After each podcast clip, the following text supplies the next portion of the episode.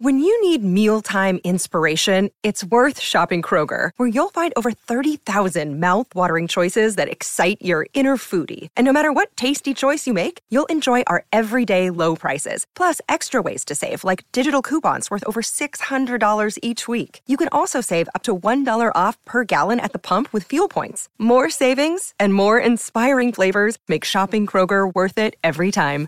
Kroger, fresh for everyone. Fuel restrictions apply.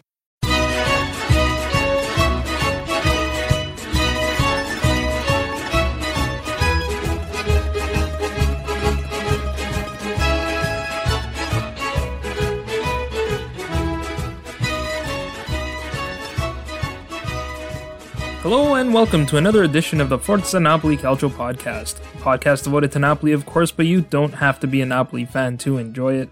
If you're a Serie A fan, if you're a football fan, looking for the inside scoop on all things Napoli, this is the place to be.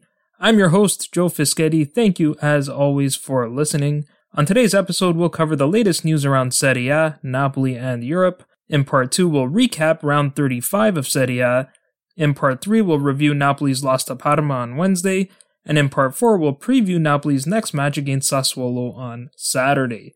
So let's start with the news. According to Corriere dello Sport, everyone's favorite minister Vincenzo Spadafora has submitted a proposal to the Council of Ministers to create a Department of Sport.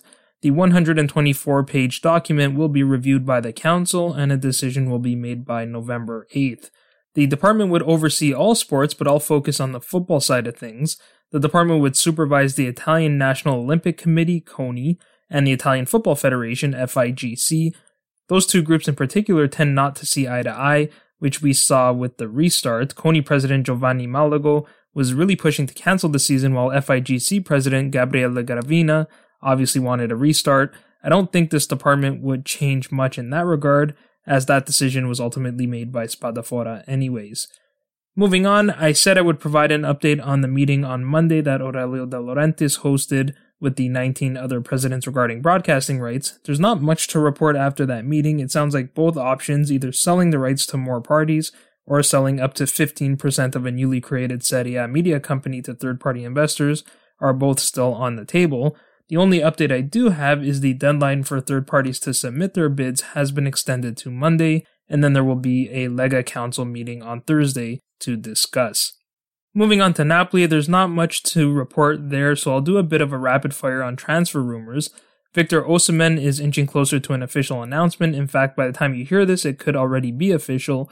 The latest reports are that Napoli paid 60 million plus bonuses that could increase the price tag to 80 million euros, and that his contract will be for five years at 4 million euros per year. The next target is Jeremy Boga. Napoli are reportedly offering 25 million euros and Amin Younes for Boga. Sassuolo value Boga at 40 million euros, which means Napoli value Amin at 15, and Sassuolo disagree with that valuation. Napoli continue to negotiate with Roma for Cengiz Ünder, who has apparently promised himself to the Azzurri, there is tension between the clubs as a result of the complaint Napoli filed against Roma for violating COVID protocol in their last match. Roma are reportedly looking to get 30 million euros for Ünder, but Napoli value him at only 22 million. And after losing the swap between Manolas and Diawara, and given Roma's current financial situation, the Giallorossi only want cash. According to Tuttosport, Napoli have rejected a 65 million euro offer from Manchester City for Kalidou Koulibaly, which is borderline insulting. According to Corriere dello Sport, Napoli are also interested in Torino fullback Ola Aina. And according to our friend Eddie, Napoli are interested in CSKA Moscow's Nikola Vlasic. Eddie asked for our thoughts on this. I haven't seen this rumor in any of the sites that I use, but Eddie digs pretty deep when it comes to transfer rumors. I don't know much about Vlasic other than that he's a young attacking midfielder who had a short spell with Everton. Because we already have Fabian and Zielinski, who I personally don't think are going anywhere anytime soon, and that we just spent 15 million euros on Elmas last summer, I don't think this position is a priority and therefore I don't expect this transfer to happen. Finally, with Parma's win over Napoli, they've guaranteed their safety, which means they have an obligation to redeem Roberto Inglese for 20 million euros, Alberto Grassi for 7 million euros, and Luigi Sepe for 5 million euros for a total of 32 million euros. Moving on to Europe, UEFA has announced the dates for next season's Europa League. Also, because of the delay to this season's Europa League, the qualifying rounds for next season will be played in single leg ties as opposed to the usual home and away fixtures, and the venues will be determined by draw. So here are the dates. The preliminary round will be played on August 20th. The first qualifying round will be played on August 27th. The second qualifying round, which will include either Milan or Roma, whichever one finishes lower, will be played on September 17th. The third qualifying round will be played on September 24th, and the qualifying playoff will be on October 1st. The group stage will be played over six match days on October 22nd and 29th, November 5th and 26th, and December 3rd and 10th. That'll do for the news. In part two, we'll recap the latest action in Italian football.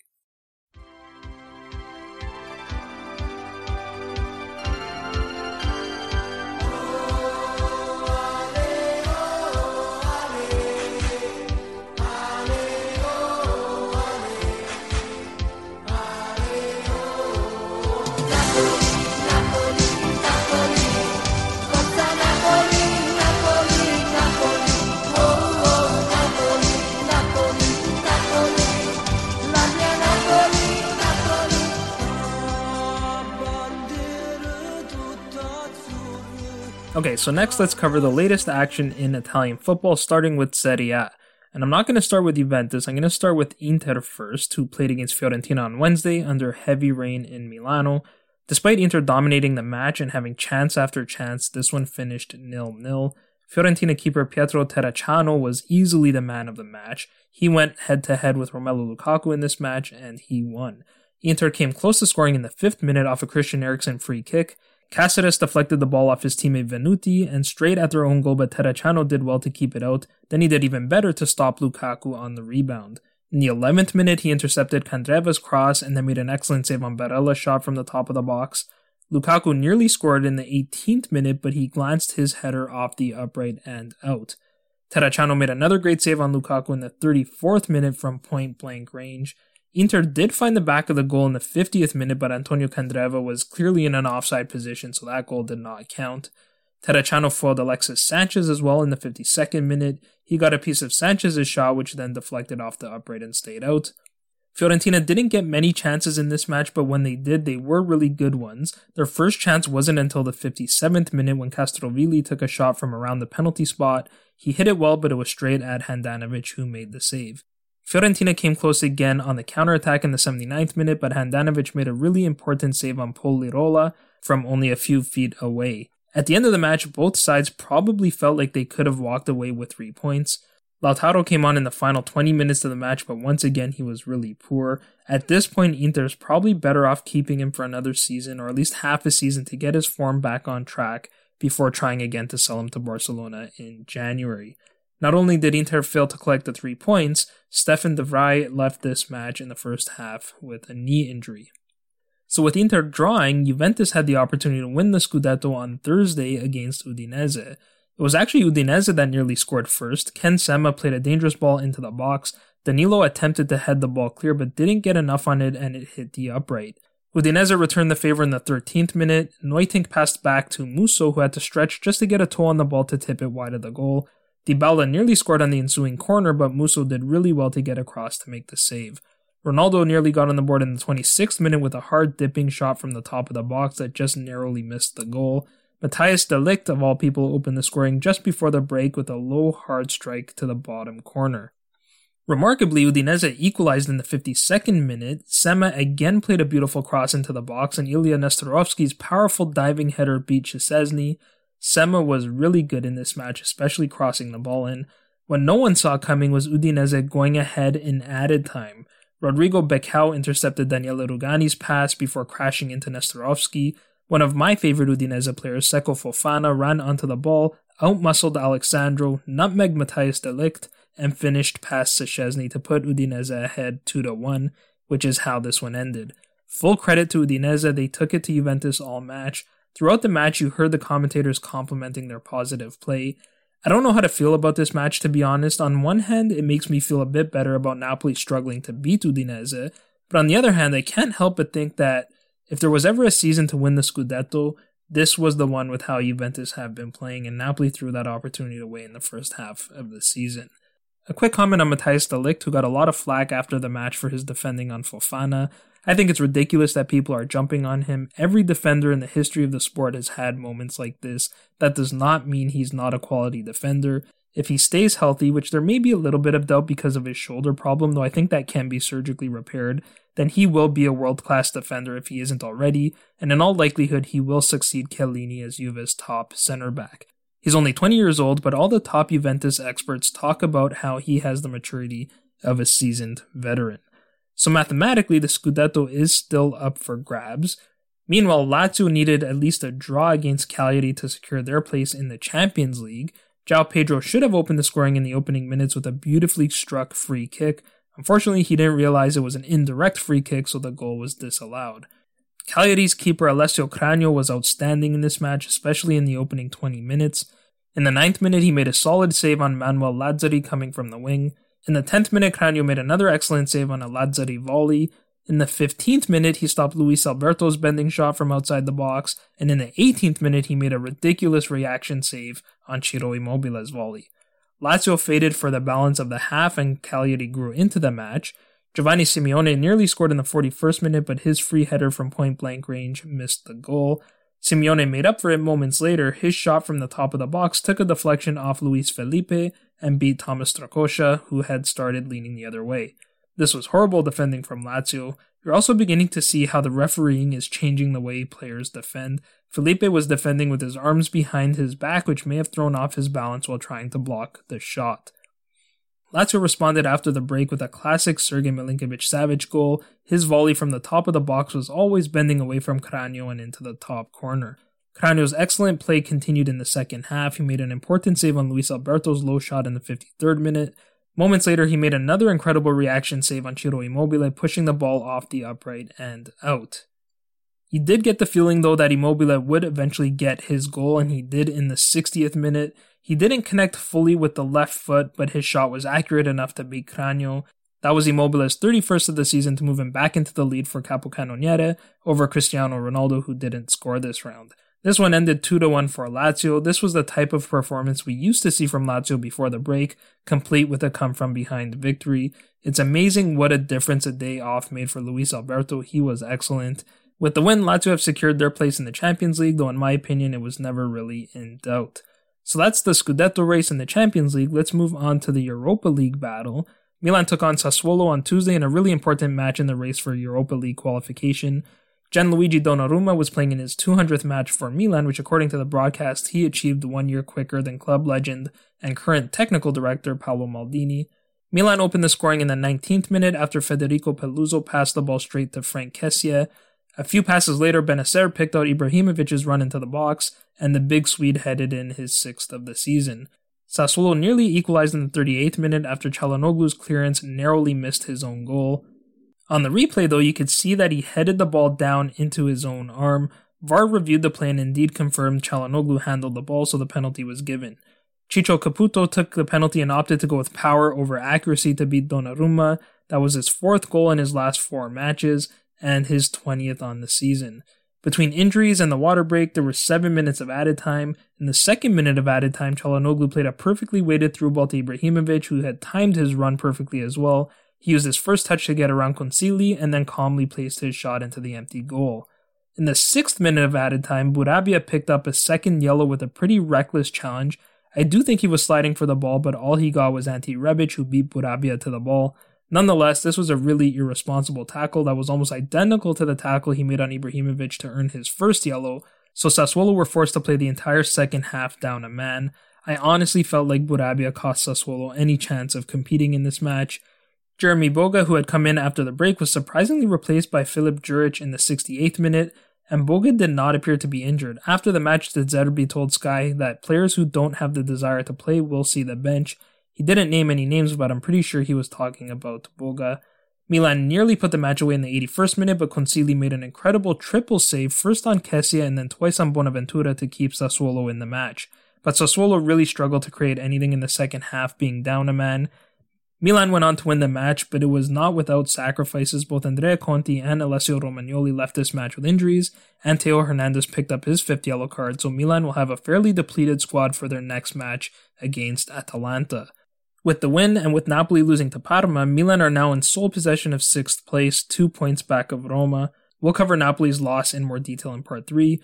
For Sassuolo, that loss puts them 11 points back of Milan, so their hopes of qualifying for the Europa League are all but lost. Milan and Roma will now battle to see who goes straight to the group stage versus who plays in the qualification round.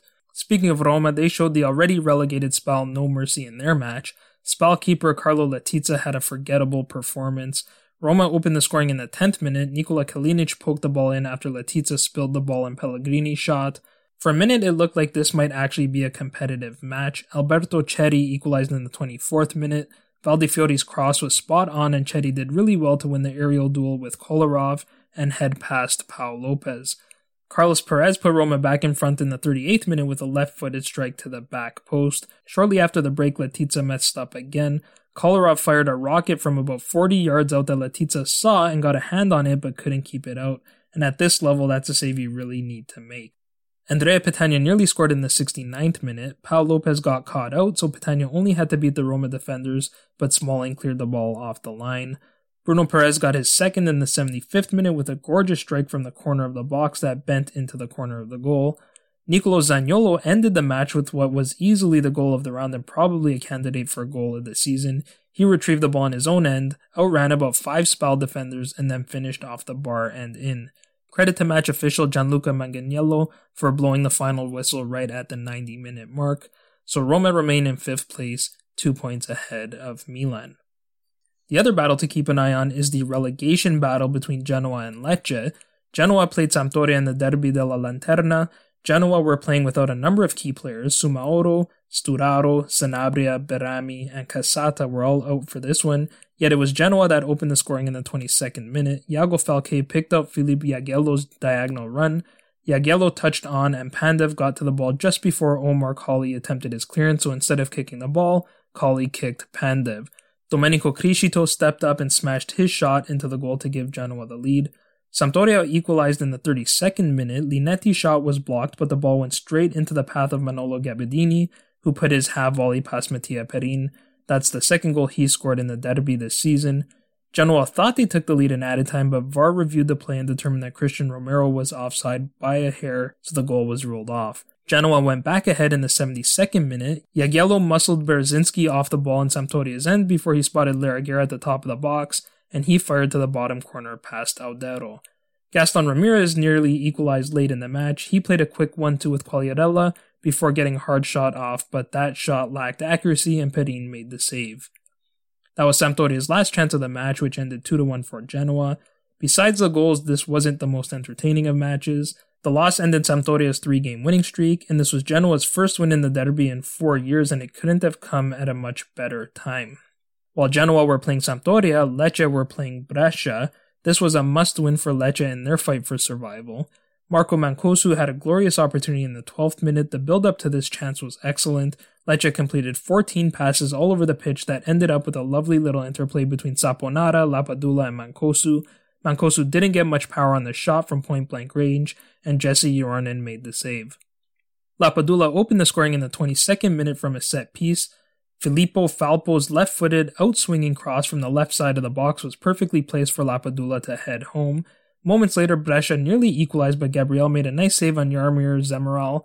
That proved to be an important save. Only moments later, Lapadula doubled Lecce's lead on the counterattack. Joronen came out to collect the loose ball, but was only able to push it towards Lapadula, who smashed it into the back of the goal. Brescia nearly got lucky in the 60th minute. Tonelli played a high cross into the area. Gabriel came out for the catch and nearly fumbled it into the back of his own goal. Gabriel reacted quickly enough to recover the ball on the line, and the goal line technology confirmed that the ball in fact did not cross the line.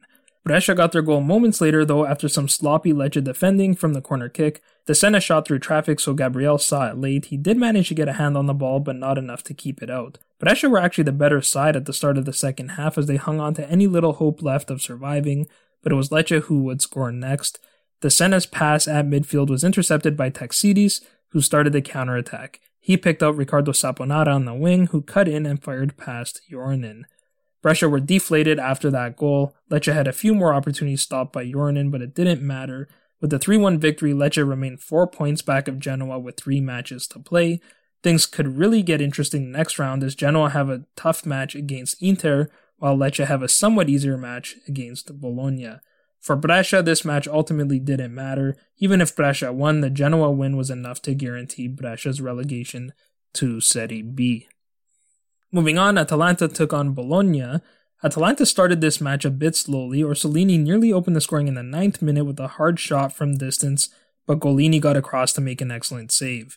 Then in the 20th minute, Musa Barrow had an excellent effort go just wide of the goal, Atalanta didn't get their first chance of the half until the 29th minute on a shot by Mario Pasalic that took a slight deflection off Danilo, but Skorupski did well to adjust and make the save. The real story of the match came in the 35th minute. Things got pretty heated on the sidelines after Andreas Skov was fouled by Robin Gosens. After the foul, Giampiero Gasperini apparently said something to the Bologna bench that really set Mihajlovic off. Both managers were shown yellow cards, Gasperini asked match official Federico La Penna what he thinks he is doing. After hearing that, Mihajlovic asked La Penna to throw Gasperini out, and his request was granted as Lapena showed Gasperini a second yellow. After the match, Mihajlovic talked about how in your own home you set the rules.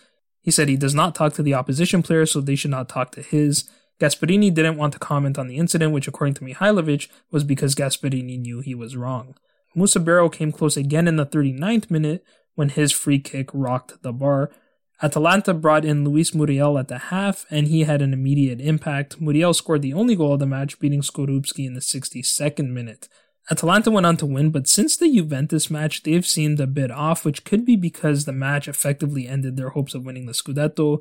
Against Verona, they didn't look like the side we've come to know and love, and they struggled in this match as well, which is really making me doubt whether they can actually compete with PSG in the Champions League. They'll need to be the best version of themselves, which is not what I saw in this match. Rounding out the week, Torino drew Verona 1 1. Torino are technically still at risk of relegation as they're 6 points clear of Lecce with 9 points up for grabs, but they play Spal next round, so that should do it for them. In the lower divisions, round 36 of Serie B was played on Friday afternoon Eastern Time.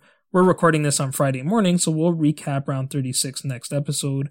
And in Serie C, the final of the promotion playoff was played on Wednesday, Reggiana beat Bari 1 0, so they will join Monza, Vicenza, and Reggina in Serie B. Unfortunately for Aurelio De Laurentiis, his Bari side will remain in Serie C. That'll do it for part 2. In part 3, we'll review Napoli's loss to Parma.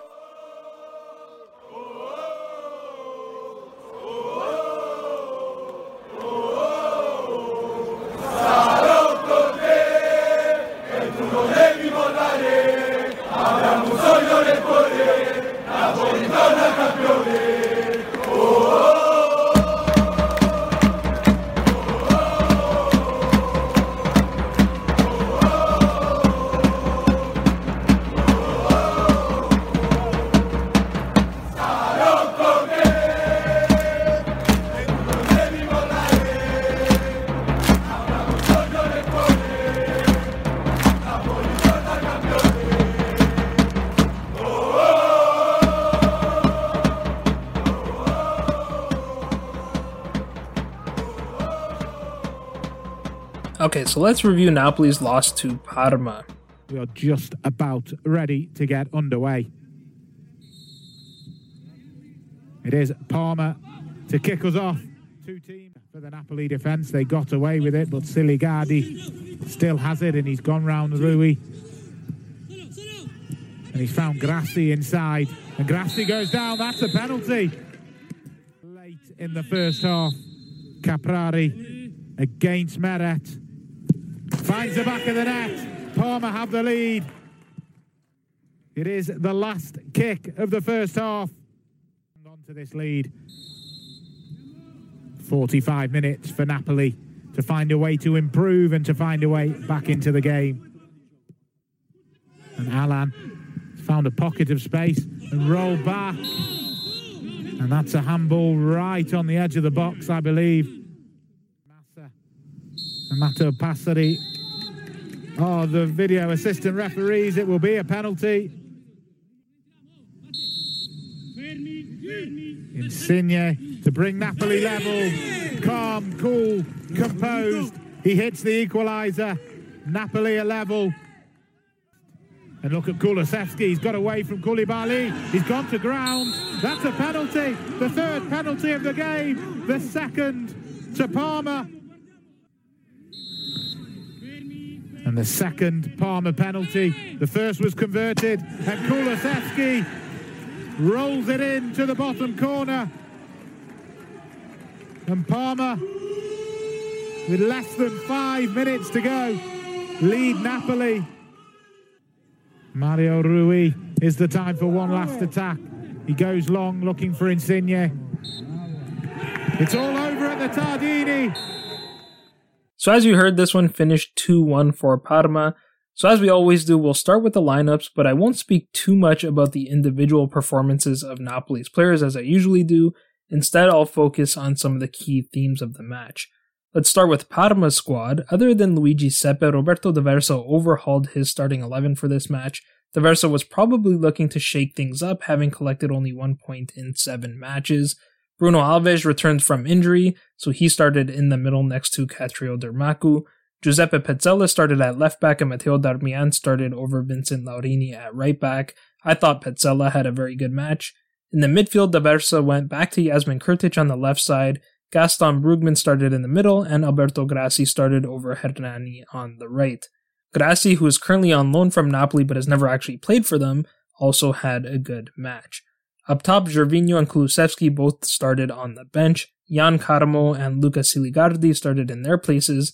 Siligardi was also very involved in this match, and Gianluca Caprari started at striker. Gattuso made seven changes to the squad that started against Udinese, but his starting 11 was pretty close to what we expected. Alex Meret started in goal over David Ospina. Meret had next to nothing to do in this match, other than the penalties. Parma only had one shot on goal and two shots at goal. Mario Rui started again at left back. Giovanni Di Lorenzo returned at right back. Di Lorenzo was one of the few Napoli players I thought had a decent match. He did well to clear the ball off the line in the 30th minute on a Parma counterattack, he also had a decent effort in the 32nd minute. It was low and hard and through traffic, but Sepe made the save, and he nearly scored in the 85th minute as well. In the middle, Nikola Maksimovic started over Kostas Manolas to play alongside Kalidou Koulibaly. Koulibaly is another player I thought had a good match. In the midfield, Diego Demme started over Stanislav Lobotka in the Regista spot. Alan was the one change to the squad that was a bit of a surprise. He gave Zielinski a rest, Alan really struggled with his passing in this match. He didn't seem to be on the same page with his teammates. Fabian completed the midfield. Fabian also had a pretty decent performance. He had a few opportunities, but was unable to hit the target. Up top, Lorenzo Insigne started on the left wing. Insigne always does well tracking back to help defend, but other than the penalty, he struggled to contribute offensively. That wasn't for lack of effort, he just could not seem to develop any rhythm with his teammates. Matteo Politano started on the right wing, and in the middle, with Milik suspended and Mertens injured, Lozano started at striker, and we'll talk about that in just a bit. Okay, so there are five themes in this match that I want to talk about. Let's address the obvious one first, which was the penalty calls. On the first penalty, Alberto Grassi got inside of Mario Rui.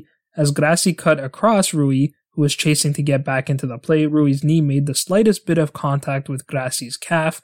As soon as he felt the contact, Grassi went to ground and the penalty was given. Like most people, I thought this was a really soft call. VAR did look at it, but the decision was upheld. Very rarely is a call like that reversed. From what I've seen from the officials, so long as there is contact, as slight as it may be, that call will not be changed. I'm not saying that's right, but that is what happens. Interestingly, after the match, Gattuso told the zone that the second one needs to be looked at again. He didn't say anything about the first one, almost implying that he didn't disagree with the call. While everyone is focusing on the terrible call, no one seems to be talking about how this play developed. Whenever I review a goal that Napoli have conceded, what I always do is rewind about 30 seconds before the goal to see what led to it. This play started with Giuseppe Pezzella playing a long ball over the top to Jasmin Kurtic on the left wing. Maksimovic got to the ball before Kurtic but played a wayward pass. He intended to pass to Koulibaly, but the pass was far too heavy and ended up around the penalty spot. Alex Meret had to rush off his line to clear the ball, so instead of controlling the play, Napoli conceded possession cheaply. Two passes later, the penalty was given. Also, while you may feel like Mario Rui was hard done by on this call, he was also largely responsible for how this play developed. Rui tried to slide tackle Siligardi on the right wing and completely missed. That slide tackle took him out of position and left him on the wrong side of Alberto Grassi, which then led to the contact when he tried to get back inside. The second penalty of the match was awarded to Napoli after Grassi blocked Fabian's shot. Initially, Napoli were given a free kick for handball, but VAR reviewed the play and determined that the ball struck Grassi's arm inside the box, so the penalty was awarded. This was very similar to the penalty awarded to Juventus against Lazio when VAR determined that Bastos handled the ball in the box. Lorenzo Insigne squared off against his paisan Luigi Sepe. Both were born in Napoli, of course. Insigne calmly placed his shot in the corner to level the scoreline. The third penalty was easily the most offensive decision of the three, especially when you consider that VAR reviewed this one as well. On the replay, you could see quite clearly that Kulusevski threw his body in front of Koulibaly before the contact occurred and after he made a poor touch trying to cut into the box. Yes, there was contact, but how do you avoid making contact with a player that is suddenly falling in front of you? Between playing with your arms behind your back and having to avoid making any kind of contact in the area in what's supposed to be a contact sport, I honestly don't know how players can defend in Serie A anymore. That said, again, if you rewind 30 seconds prior to the decision, you see that this situation could have been avoided. Two things happened on this play. First, Mario Rui failed to clear the ball off the Sepe goal kick. He gets on top of the ball a bit, so instead of clearing safely, he smacks the ball right into Matteo Darmian. Inglese retrieved the ball, played it back to Darmian, and he sprinted Kulusevski on the wing, which led to the penalty. The other thing that happened is Koulibaly tried and failed to nudge Kulusevski off the ball. While you can hate on Kulusevski for the dive, he did well to keep running after the nudge and more importantly got inside of Koulibaly. Kulusevski took the penalty as well to win the match for Parma. Now, while the penalty calls were both quite soft, I think most Napoli fans would agree that this was not a great performance from the Partenopei, so let's talk about that. Napoli's most glaring deficiency in this match was a true number 9, with Milik suspended and Mertens injured, Gattuso was forced to play Lozano at striker. Lozano was a natural winger and you could see that he looked out of place. He often leaked out to the wings where he's more comfortable. Like Allan, he was just not on the same page with his wingers. He often went to ground in the hopes of getting a call, but they never came. Once again, Lozano is struggling to play the style of play that Gattuso wants. Gattuso expects his forwards to help defend, which Lozano did do, but then he lacked the energy in the attack. There were moments where you'd see him walking during Napoli's build-up, and because he didn't move into space, the play naturally moved away from him. Some attacking players are just not suited for this style of play. We saw something similar with Paulo Dybala under Allegri, where Allegri wanted him to track back, and he did, but as a result, he didn't have enough juice to be as effective in the final third. Despite being nearly 10 years older, Mertens tracks back as far as his own box, yet is always moving, always looking to open up, and he's in such good shape, despite his age, that when he does get the ball, he's always a threat to score. Gattuso recognized that Lozano wasn't working at striker, so he did try a few other options, but in every case, a natural winger was playing striker. Just before the break, Gattuso moved Lozano to the wing and Politano in the middle, but that didn't really change anything. At times we saw Insigne in the middle, but I don't think that was planned as much as it was Insigne drifting along the front line like he likes to do. And then when Gattuso brought Amin Younes in, he played in that striker role as well. So it's no surprise to me that Napoli struggled to score, and that's why we thought they would only score one goal in this match. Napoli's attack certainly was not helped by the quality of their passing, which was really poor in this match, especially in the first half, Time and time again, Napoli killed their own momentum going forward by conceding possession with wayward passes. In the 15th minute, Diego Demme played a wayward pass that was intercepted by Caprari, which ended Napoli's build-up. Allan made a number of poor passes, resulting in turnovers as well. Other times, Napoli's poor passing led to scoring opportunities for Parma. In the 13th minute, Insigne tried to play a spinning pass to Fabian inside his own half, but he overhit it. Caprari intercepted, squared to Brugman. He picked out Siligardi, and Siligardi got a decent shot off, but it went over the bar. Later in the half, Allan played a pass back that was intended for Maksimovic, but again the accuracy was lacking.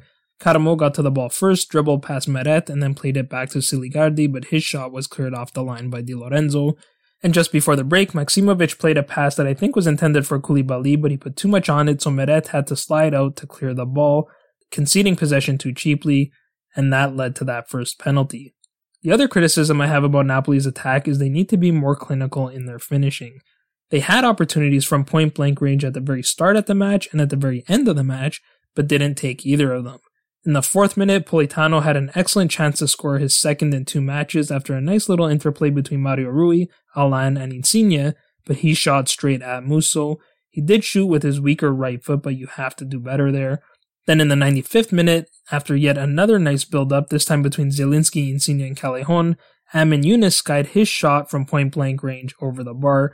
Again, from that range, you need to at least test the keeper. Fabian, Insigne, and Callejon all had shots miss the target as well. The final criticism I have is on the defensive side of the ball. All season long, Napoli have struggled to defend the counterattack. Parma looked like they watched the Udinese match and realized that the way to beat this club is to sit back and crowd your own half. In Parma's case, they crowded their own third. Oftentimes, they had nine men within 35 to 40 yards of their own goal, with only Caprari up top pressuring Napoli's defenders. And once again, it worked. Napoli really struggled to create opportunities. So that's our review of Napoli Parma. Unfortunately, even if Napoli were hard done by with the penalty calls, there weren't really too many positives to take from this match. The good thing about the compressed schedule is that players don't really have time to dwell on their poor play. They have Sassuolo up next on Saturday, and we'll preview that match in part 4.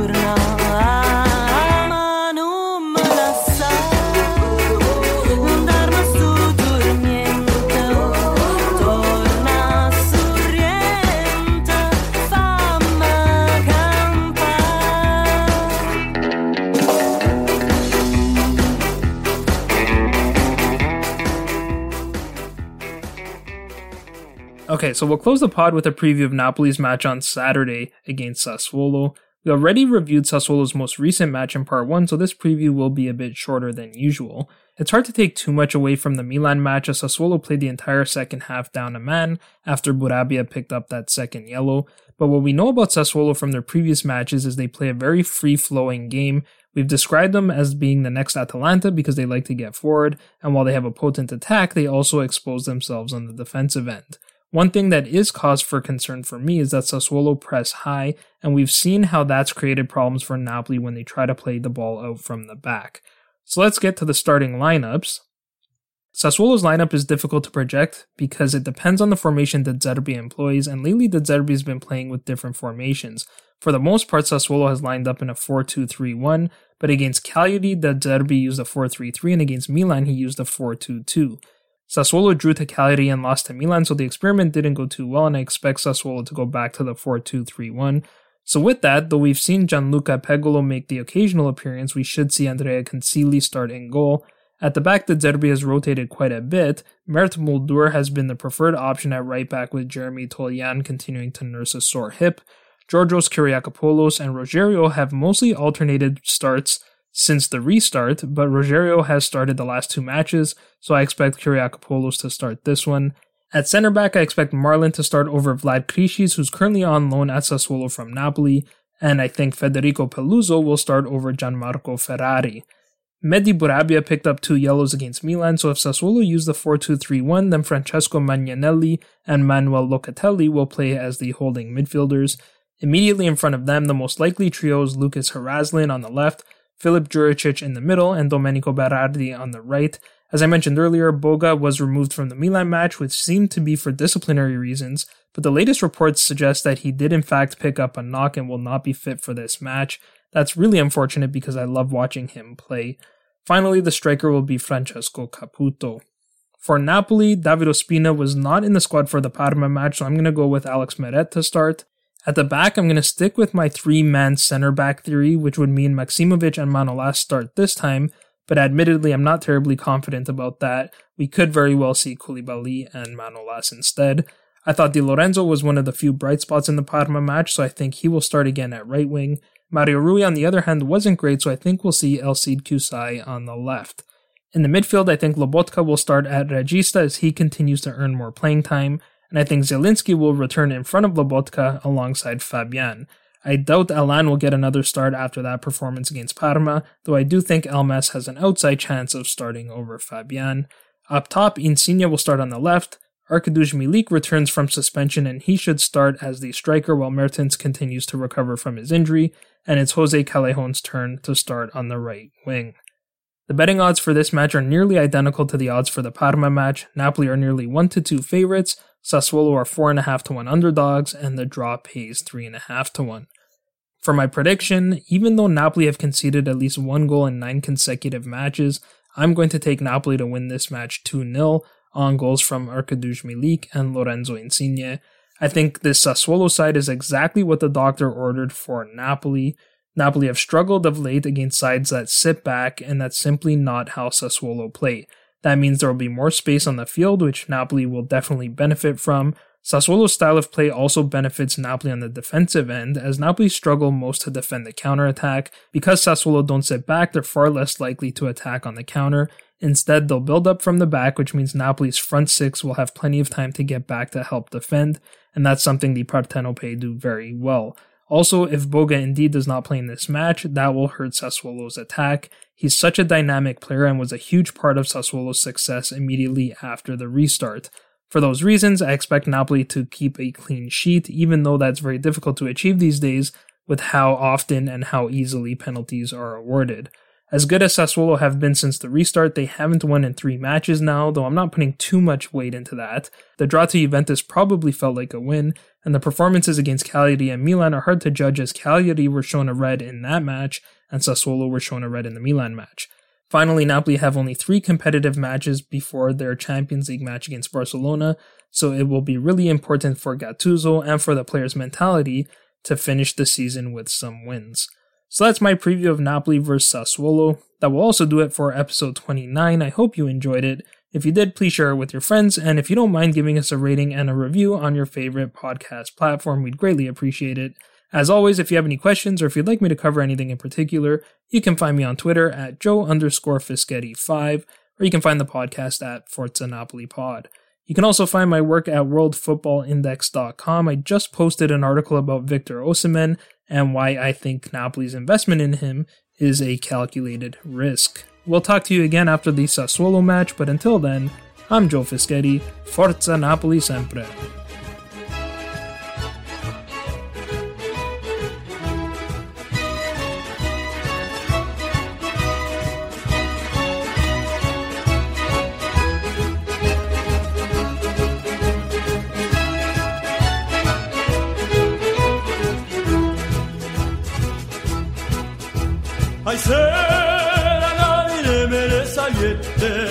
Tu Tusaiador. Tusaiador. Ma sto cuore ingrato chiudi spieghi te, fammelo un po'. Fammelo un po'. Adò lo fuoco coce ma si fuie e lascia sta. E lascia sta. E non te corri appresso, non te struie sulla guarda. Sulla guarda. Yamba, yamba, yamba.